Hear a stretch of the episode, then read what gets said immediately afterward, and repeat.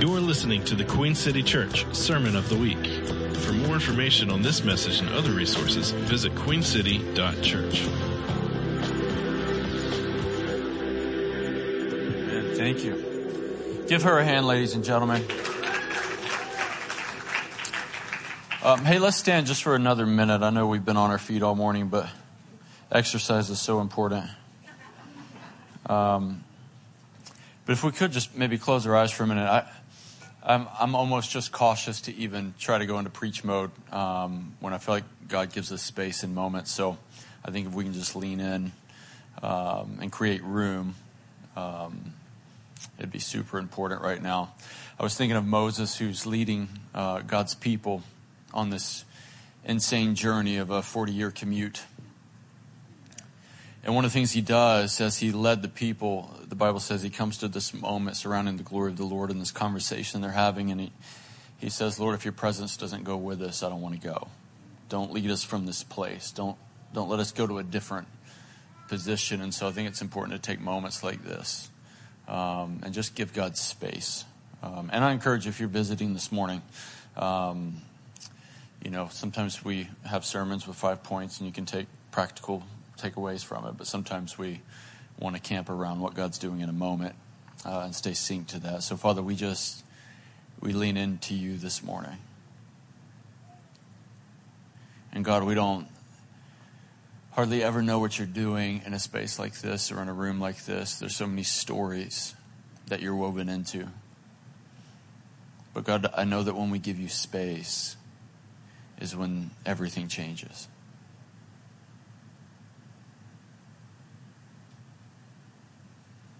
So this morning, God, I just want to wait on you.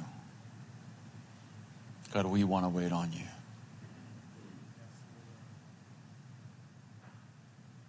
And Lord, I know that when I say that, I know that you're not distant. And that more than we realize, waiting on you isn't actually waiting on you, it's waiting on us.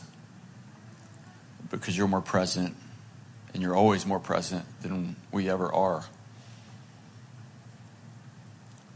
So, God, we just take space to allow ourselves to catch up to you this morning.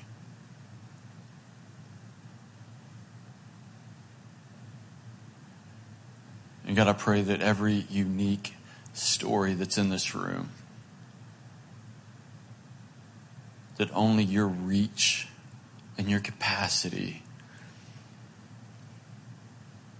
has room for. God, I pray that your presence would just meet every story in the way that they need this morning, God.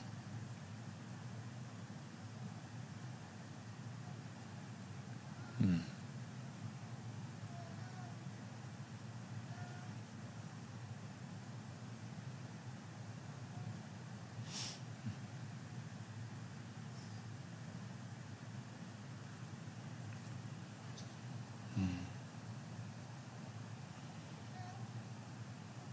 Last, Father, just go with us the rest of the morning. Take over every single space in this place, and we trust you. In Jesus' name, amen. Awesome. Well, um, I don't really want to talk about anything now. So I'm just going to kind of flow and navigate a little bit this morning. Um, I have a thought, and probably way too many notes for a Sunday morning, but also just really want to lean into this space. Someone did just tell me I have to bring the heat this morning. Um, I don't know how to do that. I'm just going to be honest. I don't know how to heat it up in her. You know, like um, I wasn't gifted with the whole preach thing, but I was thinking about the concept of waiting. Um, and it's fall time, so it's it's kind of shopping season if you're like me, you like to shop in the fall. No, uh, never mind. I didn't say that. Uh, so I went to a store yesterday and I thought I'm just going to run in real quick and grab something. And I walked in this store. And as I go into the store, I notice immediately that there is a line for the checkout that wraps almost all the way around the interior of the store. And so when I go in to get what I needed, I saw the line, and I, let me just portray this for you. Here's the door. I go in the door, I see the line and I go, nope, and I'll walk right back out. Um, why? Because I just don't like to wait on stuff. I don't like to wait on people, don't like to wait for things, don't like to wait on my, my kids. And there was nothing in that store worth enough to me to wait that long. So I left. But we live in a culture that is programmed to not wait, right? We live in a culture um, where everything is instant. And even if it's not, we, we're, we're given the illusion that we can have it all right now. And if you think about just technology, for one example, everything is literally here, just, just like this. Um, and to go back from something like that would be brutal to our society. It would totally shake and expose this need we have for instant gratification and the weakness we have to delay any of that because we just don't like to wait on stuff. And I was thinking um, this week, for multiple reasons, but it's just kind of what the Lord was laid on my heart midweek was this concept of waiting on the Lord. Um, and it's a broad topic that we can't get into this morning, and I'd rather focus on spending some time doing that um, this morning, but I want to share a few thoughts about it. Um, let me read this passage, Psalm 130, 5 through 8.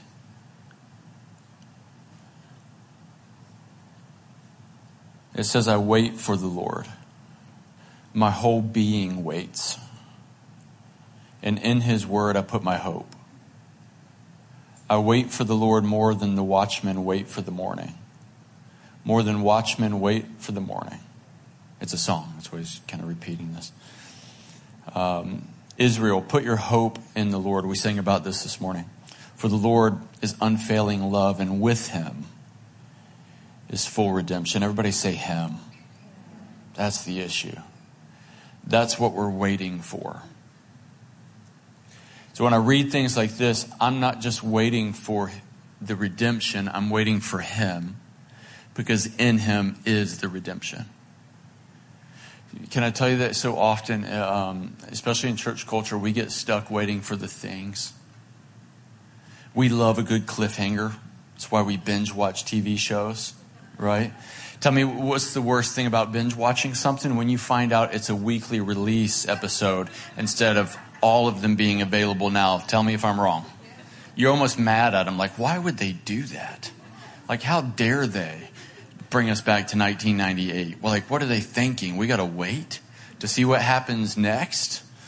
Uh, and the truth is, we don't even really care. Um, but we, we get on this cliffhanger thing, and we're no different in the church because what we do is we uh, try to build church culture around this idea that God's always about to do something, right? Or that your breakthrough's almost coming. Now, let me say this so no one feels like I'm throwing shade at anybody. Sometimes that's true. But we love the cliffhanger of just hold on five more minutes because he's right around the corner. One more valley, one more season. Turn to your neighbor and say he's almost here. Oh, I didn't really mean I was joking. That, you didn't have to actually do that. But we love it because what it does is it, it kind of keeps us in the game, so to speak. It keeps us kind of lingering. It holds us off, dangling off the edge of this thing. And most of the time, we don't even know what it is. If we're honest, a lot of times it's this, it's this hope that we're going to somehow escape the mundane uh, place of routine or the mundane existence that sometimes we, we loathe. What a shame to be alive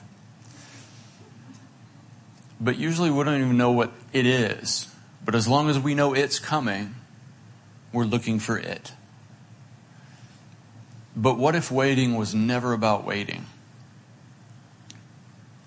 What if waiting on the Lord actually isn't about waiting for something? What if it's not about waiting for some breakthrough or some redemption or some. All those things are great, but what if the issue's never actually been about the thing and it's always been about Him? If I wait on the Lord and in Him is redemption, then when I get Him, I get everything that I need. Seek first the kingdom of God, and these things will be added. But so often we look for the things and leverage God as this magical genie to help us get there. And so we try to appease him with performance faith, doing the right thing, saying the right mantra, and getting the right motto down, or fasting the right way, enough hours. And again, all these things can be great in a healthy context. But usually, we're chasing after something to manifest when he's been the issue the entire time. This word, um, way, I'm no expert. Does anybody know Hebrew here? Perfect. You won't know if I don't know it. So here we go. Um, there's this Hebrew word called kavah, the word for wait in this passage. And we're going to look at another passage here in a bit with it. But it says, I wait for the Lord. And this uh, word literally means to bind together, perhaps by twisting, to intertwine something. Uh, it also means to expect, to gather, to look patiently, to tarry, to wait, waiting in expectation. You even see this word sometimes. It's very closely uh, related to the word hope in the Hebrew. It's uh, part of the same word. And so they're kind of intertwined. There's not really one without the other. So this isn't waiting, like waiting on the Lord's not the same as waiting on McDonald's. Okay? You're not waiting for a thing, you're waiting in expectation. You're not waiting passively, just doing nothing. You're waiting actively. That's why he writes, like the watchman, uh, look for the morning. More than that, I'm waiting on the Lord. They're not asleep. They know kind of what's coming, but they're looking for something, right? And we sang about this concept this morning. My hope is in the Lord. This is what waiting is, that my hope, my expectation is there when I think about this word to bind together, could it be that waiting on the Lord isn't so much about waiting for something to come to pass as it is about binding together with Him on the way there? Which means the waiting isn't really about the waiting. It's about being bound together and allowing my life and my rhythm to be intertwined with His. And when we pursue it in that way, it's no longer about the thing. My heart's not captivated. Here's what I love about this. If my heart's no longer captivated about when or when not my thing shows up, and it's more captivated by Him, that means it's no longer subject to disappointment based on whether or not the thing shows up. See, we can avoid so much disappointment when Jesus is the thing that we're binding ourselves to, right? Um, all that to say, though, I still hate waiting. Amen. Absolutely hate it with all of my heart. Kara can tell you. Um, I'm a future person, so uh, I don't know if I've told you this before. Forgive me if I uh, have, but one of these habits I have, and my daughter calls me out on it every time now. So she's like retraining me. But in my mind, I'm always ahead. So, like, if I'm pulling into the house, um, I have started to unbuckle and basically get out of the car before I've even gotten the driveway. I, am not exaggerating. Is this not true? I'm not lying. Uh, this is just how impatient I think I am. Uh, and I used to say, oh, I'm a visionary. Um, that's not, I'm just impatient. Um, and so I'll literally be unbuckled. The car beeps, tells you you're unbuckled, and I'm like, the house is down the road. So now my daughter calls me out every time. She's helping me anchor into the present because I don't like to wait uh, for stuff. And I really do think the Lord, more than ever, wants us to learn to be anchored in the present. And not just our present, but His present. To be bound together with Him, to be intertwined in expectation means that I'm not just looking for an outcome, I'm looking for the rhythm to get there the way that He does. Right? Here, here's an example. Um, when our daughter gets out of the car, she's only four. And if certain areas like a parking lot or obviously a road, she likes to kind of run ahead. And so what daddy says is, hey, uh, Ellie, wait for daddy. And here's the next part hold daddy's hand. Right? And so when someone holds hands, what do you do? You bind together, you intertwine. Because in holding her hand now, I can set the pace of her journey. She's not running toward danger. She's not lagging behind, even though sometimes she goes dead leg on me and I have to drag her. But what it means is at least I can drag her because we're bound together. This is what it's like to wait on the Lord. It's not like I'm waiting on the Lord to, to like, you know, remember that I'm here. You ever been in one of those seasons you think God just like forgot about you or your thing? Or didn't hear you? And could it be that He's just saying, hey, just come hold my hand? But if you're like me, sometimes I'm so consumed with where I'm going or the thing that I forget the entire thing is about holding His hand and learning to get there the way that He does. See, she learns to catch my rhythm. When, when, we do the simplest thing like walking in the store, she's in my rhythm. She's walking in the store the way that dad walks in the store. That's what waiting on the Lord is. It's not about the destination, it's about how you get to the destination through this process of being intertwined with the rhythm and the hope of the Lord. Amen. Um, everybody say active. There's this kind of uh, you know mindset of actively waiting on something. And when waiting isn't waiting, here's what happens. Um, again, waiting on the Lord means that, not waiting on the thing. So what happens is when we're waiting on the Lord, we're actively waiting in expectation and hope. It's productive waiting. When we're waiting on the thing, here's where we tend to go. We start reactively waiting. Okay? So waiting on the Lord means I'm actively waiting. It's a good thing.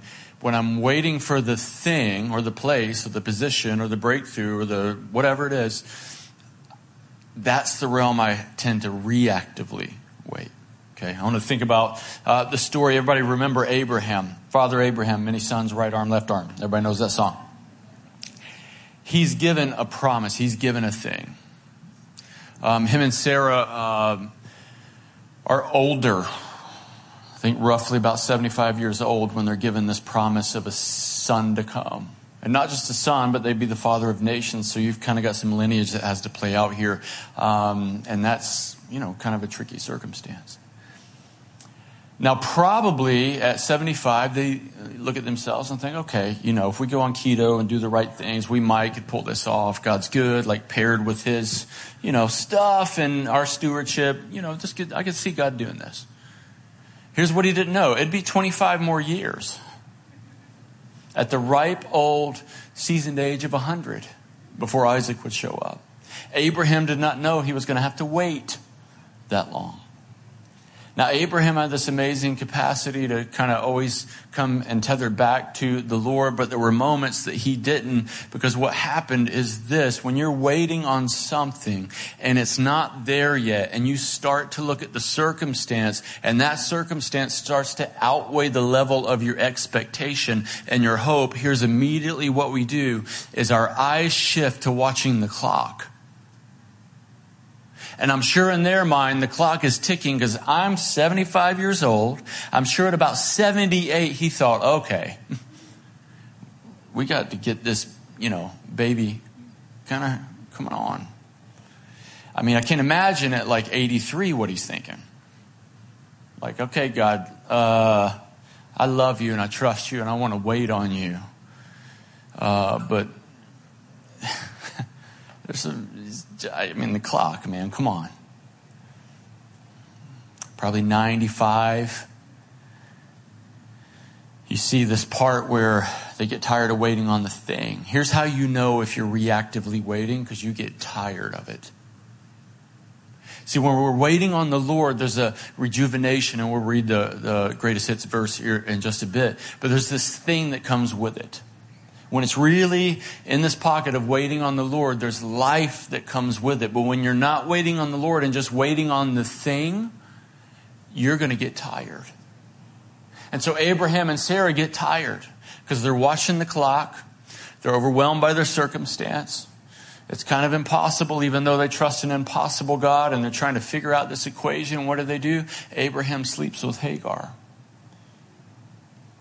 He's trying to speed it up. You ever, like, gone on a car trip and let's say it's 10 hours, what's the worst part of the trip? It's the last hour. The worst part. It, the hardest part of waiting is when you're almost there, right? Because here's what you do in the last hour. You've fought a good fight, nine hours in, you feel good, you've gained some ground, but you're like, could we just be there? And here's, I don't know about you, maybe it's, I, I need help. But in that last hour, here's what I do I watch the clock. I start looking at it. And it just moves so much slower than it did the first nine hours. And the clock didn't change. It's me that's changing. My perspective's changing. It's shifted. I'm looking at the wrong thing. Um, but here's the other thing that I do since I start looking at the thing and the circumstance is I start reactively waiting instead of enjoying the ride and smelling. Well, I'm not smelling anything in the car unless it was something I got in a drive-through. Uh, but I'm not enjoying the journey. I'm now counting down until my deliverance from this frustration of being stuck in the car. And in reactively waiting, what I do is I speed up just a little bit True story. If there's any cops in the room, this is my friend. It wasn't me. Um, but let's pretend it's me for the sake of the story. What I do is I start to calculate how many miles over the speed limit I can get away with and how much quicker that will put me there. And I'm like, man, if I just go like seven over the whole way for the next hour, I'll get there seven miles faster. This is kind of where Abraham was, right? Watching the clock, seeing the circumstance. They're tired of waiting. They love God, they trust God, but they're tired of waiting. And so they try to speed up. And he goes and they uh, have an Ishmael moment, right? Now, here's the problem with Ishmael. Uh, God's going to bless him like he's going to have grace over this whole situation. That's the beauty of the father. But Ish- Ishmael will never be the promise that God had. And it will never be a substitute for the promise. God will never allow the thing that He promised to come a different way than the way that He promised. Right? Which is why it's so important that we wait on the Lord and not the thing. Because if I'm waiting on the thing, I'm going to speed up and hijack the process. Rather than be bound together with the Father through the journey, I'm going to try to create it myself. Can I tell you this um, and maybe sum it up this way? Ishmael is in the reaction, but Isaac only comes in the waiting. The promise of God for our life only comes when we truly learn to wait actively in expectation, intertwining ourselves together with the Lord. Not waiting on the thing, but waiting with the Father. Amen? Full transparency. I, and maybe I'll get better at it. I still don't like it. I just don't like to wait. But it's so much better when I learn to wait in His rhythm, right? Here's how we know that we're reactively waiting. Number one is we get tired.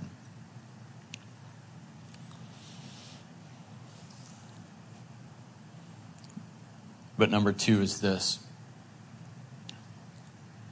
and maybe just give space here this morning. Maybe we can just pray over some of these things at the end. But what we do sometimes is this, this fear rises up that we're going to miss something.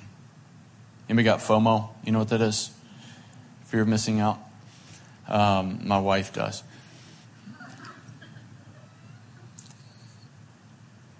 But that thing creeps in.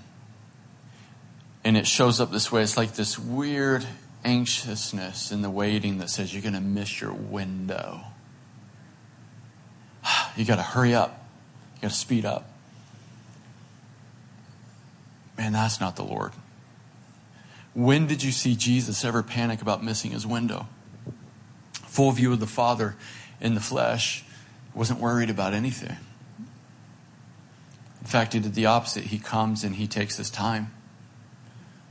God in the flesh, the Redeemer of the world, would come and allow himself to be subject to human formation. He would grow as a child. He would go through all the things that a young man would. He would emerge into adulthood. He would learn. He would work. He would submit. He would do all the normal human things for 30 years without running around screaming, He's the Redeemer. The one guy who can fix it all took his time in the middle of it all. Because there was no sense of, oh, I got to hurry, I'm going to miss this window. And Jesus is someone who knows the Father's plan for his life, so he knows uh, kind of what he came to do and what is, is going to play out, but he was in no hurry to get there. In fact, he spent his present time binding himself together with those at his table, those in his proximity, those in his region. From city to city, he went and intertwined the very life and the very nature and the rhythm of God with people who, in their own perspective, were always in a hurry. But here's God in the flesh, washing feet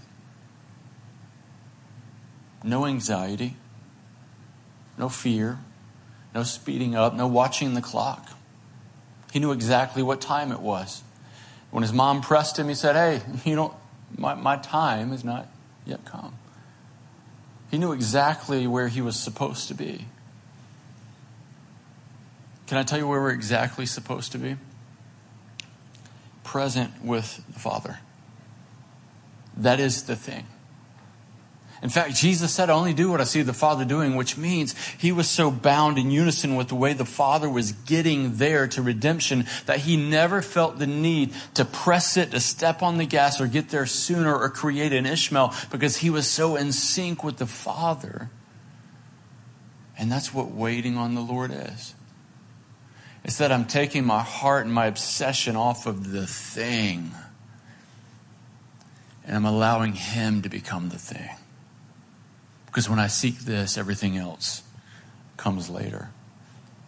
Jesus is such a beautiful model, but sometimes we let fear come in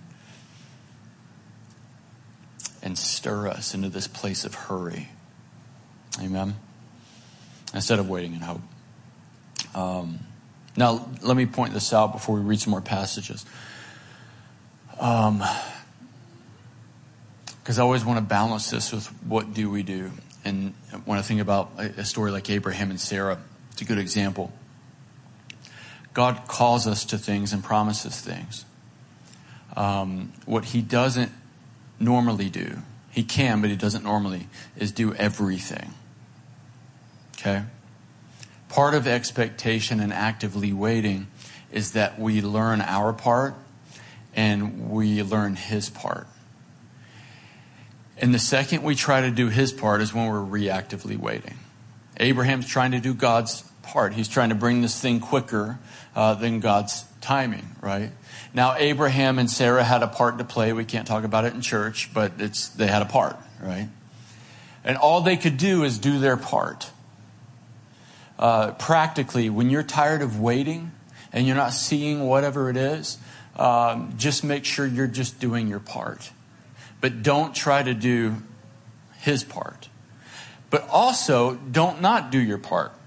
Don't over spiritualize. Let me just uh, clarify this because I, I've done this too, guilty party.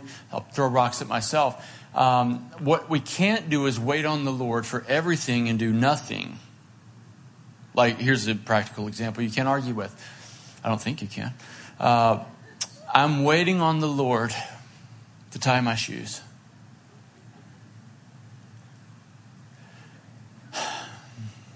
Would you just tie him? Right? I'm waiting on the Lord uh, to fix my marriage. And this is one of those cases where he's going to help, but you have some responsibility in the journey, right? And it's a great example because if I want God to fix my, my marriage isn't broken, it's just an example. Um, but if I want God to fix my quote marriage, um, the way He's going to help me is through me yielding and waiting on Him through the process of binding myself together, binding our marriage together with Him, inviting Him into the space. Now, He is not going to make me love my wife. That's genie Jesus, right? That's genie Jesus. We again, when we're when we're thing obsessed, God becomes our genie rather than our father. Right? Amen. And that's not how God's going to fix my marriage. God's going to call me to do certain things and partner with Him, but it's through that binding together that things get restored, okay? Um, I don't want to do His part, but I also don't want to forsake doing mine, if that makes sense, practical. I don't want God to tie my shoes. Um, let me say it like this God won't come and fix what you're responsible for. Amen. Amen. Tie your own shoes. Write it down like that. Tie your own shoes. Hmm. Abraham couldn't do God's part. I'm thinking about Isaiah. This is the passage, uh, Isaiah 40. Everybody knows this. I'm not going to deep dive because I'm, I'm done here in five minutes. Um, that's a lie. You have to wait. You have to wait until we're done. Um, Isaiah 40, 31, greatest hits Bible verse. A, quick context here. Isaiah's prophesied in exile. He's been uh, pretty much rejected by a lot of God's people, pushed back on. In fact, Isaiah dies without certain things coming to pass. So, when, for a time, he kind of died a false prophet in a lot of people's eyes. It wasn't until later that uh, things happen.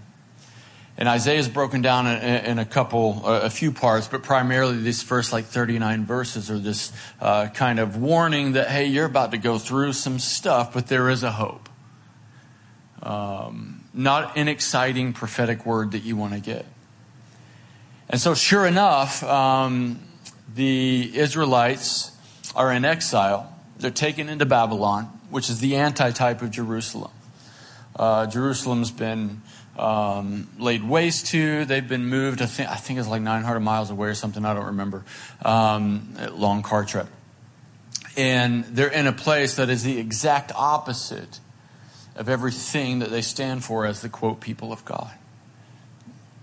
And so Isaiah's coming um, and prophesying this word in the latter half of this thing. Because what he said was, you're going to be exiled, but there's a coming hope. But then there was a time that this hope came. In fact, some scholars think uh, that this latter part was actually implemented by some of Isaiah's followers because he was gone. And so when the time came, they broke back out the scrolls and said, oh, now check this out. This is an on time word, right? Amen, Pastor.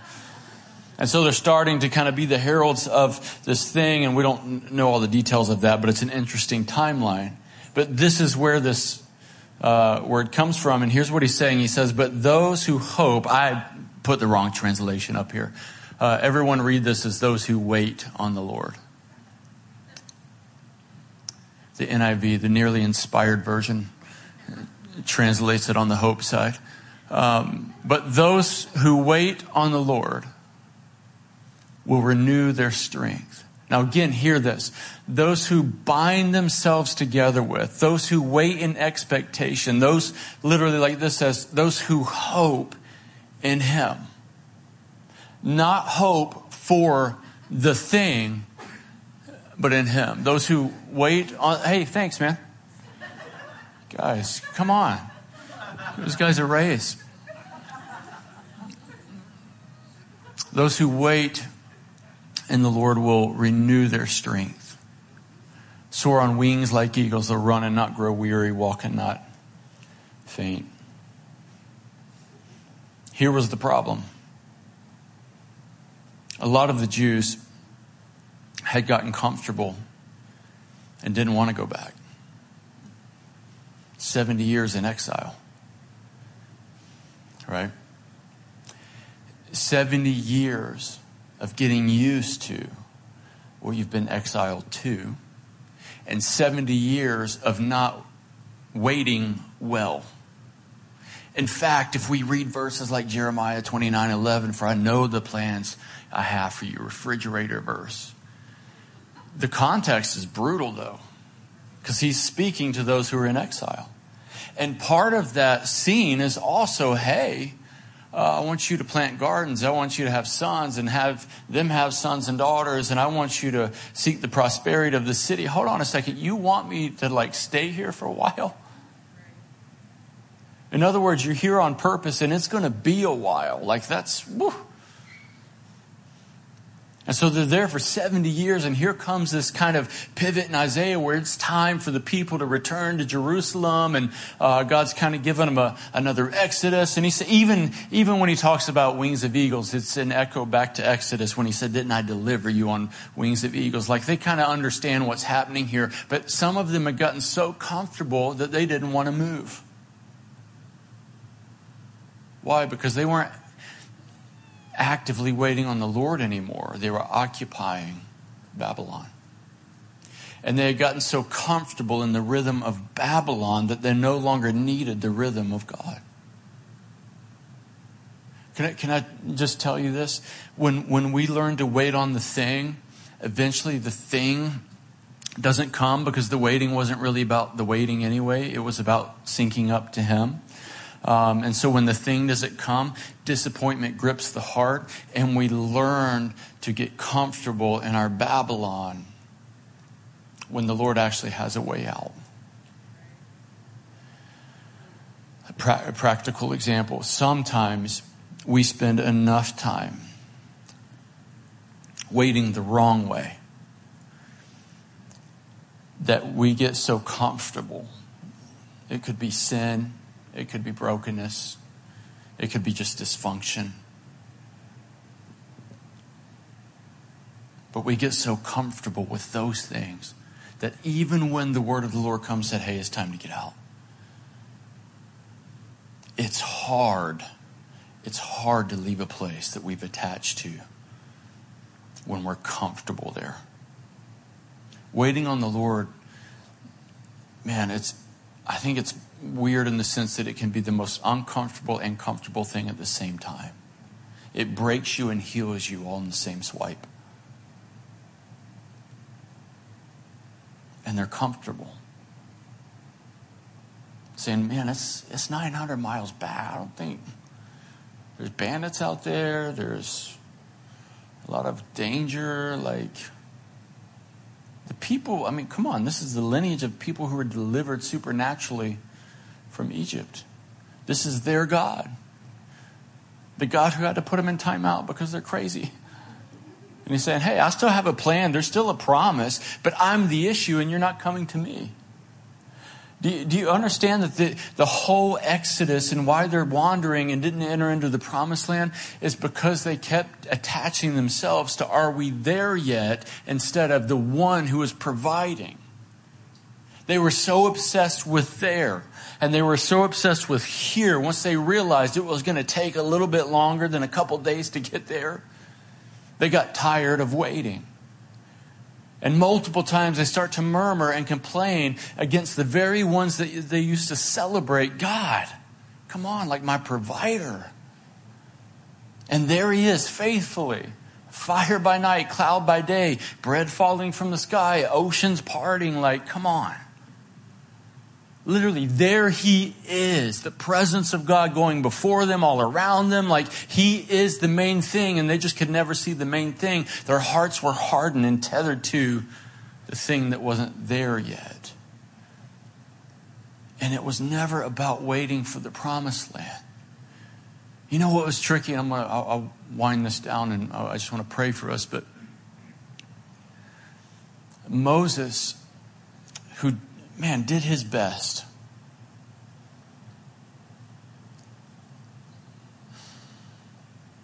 Doesn't enter the promised land. 40 years leading these guys. 40 years twisting their arm back to, hey, just trust God. And he doesn't even get to enter in the thing that he longed to see.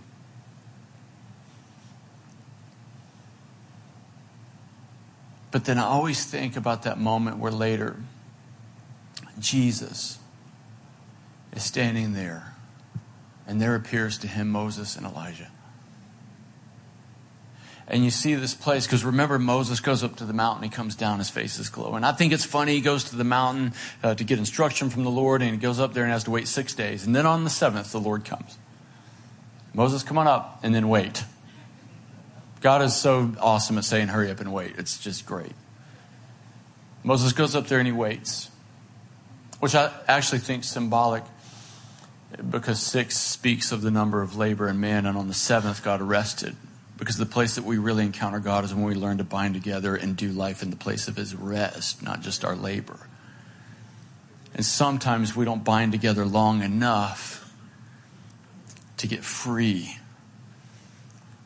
from waiting reactively and learn what it means to wait in the rest of God. But I always think it's funny because there they are in the middle looking for this thing and obsessed with this thing in the distance to the point they look right past the one that is with them. And that was the issue. Fast forward, Jesus shows up. A culture, I want to read this passage really quick. I think I've got it in here. John 1 10 through 12, one of my favorite verses to ponder. It says that he was in the world, and though the world was made through him, the world did not recognize him. He came to that which was his own, but his own did not receive him.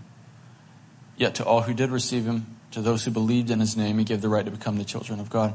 He came to his own, and they didn't recognize him. He came to his own, and they didn't receive him. What is that saying? Well, first off, his own are the ones who are supposed to be actively waiting on literally the Lord, the Messiah to come. They're literally looking for him. Not really, but that's what they say they were doing. And in looking for him, usually means they're looking for him the way that they thought he would come, and that didn't happen. But usually, when we get fixated on the way we think it's going to happen, we're looking right past the fact that it's already happened and he's sitting at their table. How fascinating that they're looking for the Messiah and he is literally washing their feet, breaking their bread, serving the multitudes, and they're looking for the Messiah. Waiting on the Lord. And there he is the entire time. Waiting on the Lord to come and fix it. And the blind are seeing, the dead are raised. Come on, this is the Israelites waiting for the promised land, but manna is falling, oceans are parting. Because waiting on the Lord is not about waiting on something it's about being tethered to Him in the waiting. And just like Abraham and Sarah, the promise only comes in the waiting. We will only ever get Ishmael's out of reaction, but Isaac's are only ever born through the waiting and the binding together with the Father. Last thought here Jesus appears with Moses and Elijah.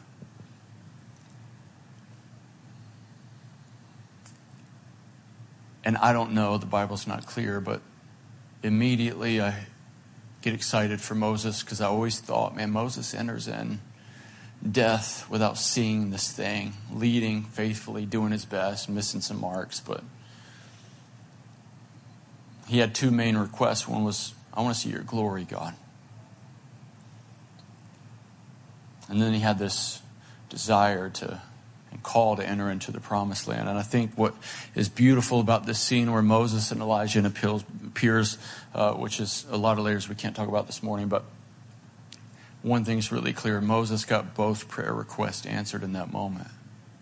And here's what Moses had to realize. And again, I'll ask him later. This is me assuming. He realized first the glory of God was in the face of Jesus. In the old covenant, he couldn't see it. He couldn't look at his face and live. But now, in this moment, he's seeing unveiled the glory of God face to face. But also in this moment, he's probably realizing after the fact that the promised land was never a place to begin with, it was a person. That our destination isn't about something that God can provide for me. My destination is God Himself. If any man be in Christ, He is new in that context. My redemption is in the one. I'm not looking for my redemption to come around the corner or fly through uh, because I prayed the right prayer. I'm looking for the one who holds my everything. Because in the middle of Him, is anything I need. The Lord is my shepherd. There's nothing I want when He is mine, when I'm bound to Him, when I'm tethered to Him. Waiting on the Lord is not waiting for stuff. It's being intertwined with Him. It's not getting to the destination. It's learning to walk with Him. And in that context, we no longer obsess over the destination because we realize it was never a place, but it's a person. Amen. So let's pray. And um, I know you guys waited a little longer than normal for this sermon to be over, but if you could just stand, I want to pray for us this morning.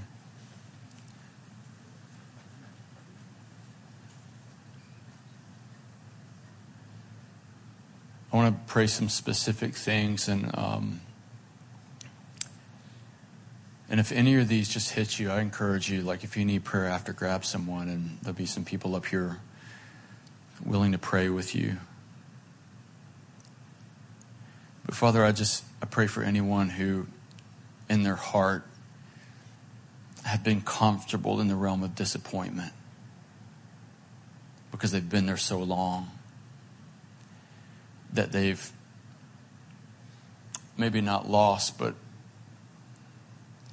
have gone dormant in the art of just waiting in expectation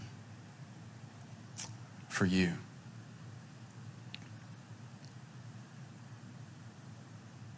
And God, here's the truth our Christian bullet points can't fix some of the deepest layers that we navigate, but your presence can. Being bound with you can. And so, Father, I just pray this morning that supernaturally your presence would touch anyone who's comfortable in a place that's not the place you've called them to. And I'm reminded, I just want to speak this over us as a church. The thing that brought the prodigal back to the Father was his discomfort. His identity was at war with his position. He remembered who he was, who the Father was, and he realized, I'm out of place. And so, Father, I pray that we would have that revelation this morning, God, that anyone who's gotten comfortable in exile would have hope stir, would remember that you're the God, you're the thing. And secondly, God, I pray for any of us who, and, and we all do it, but any of us who have attached our hope to the thing rather than you. God, may we be satisfied with you, with your presence.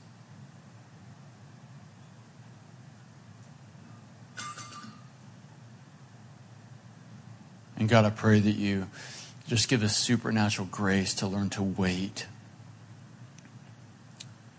and not run ahead, to not react.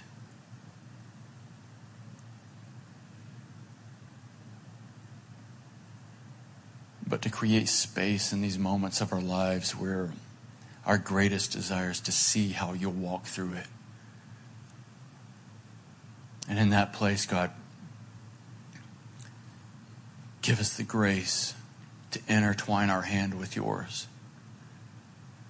and learn how dad walks through the parking lot, how dad walks through situations, how dad walks through a marriage, how dad walks through depression, how dad walks through illness, how dad walks through these things. God, I, I need to know how you walk through this stuff.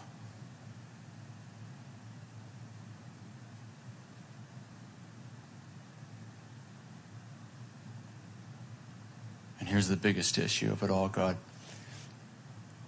And we say this this morning that we trust you.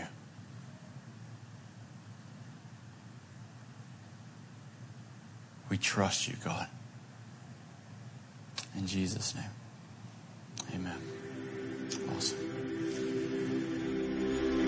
You've been listening to the Queen City Church Sermon of the Week. For more information on this message and other resources, visit queencity.church.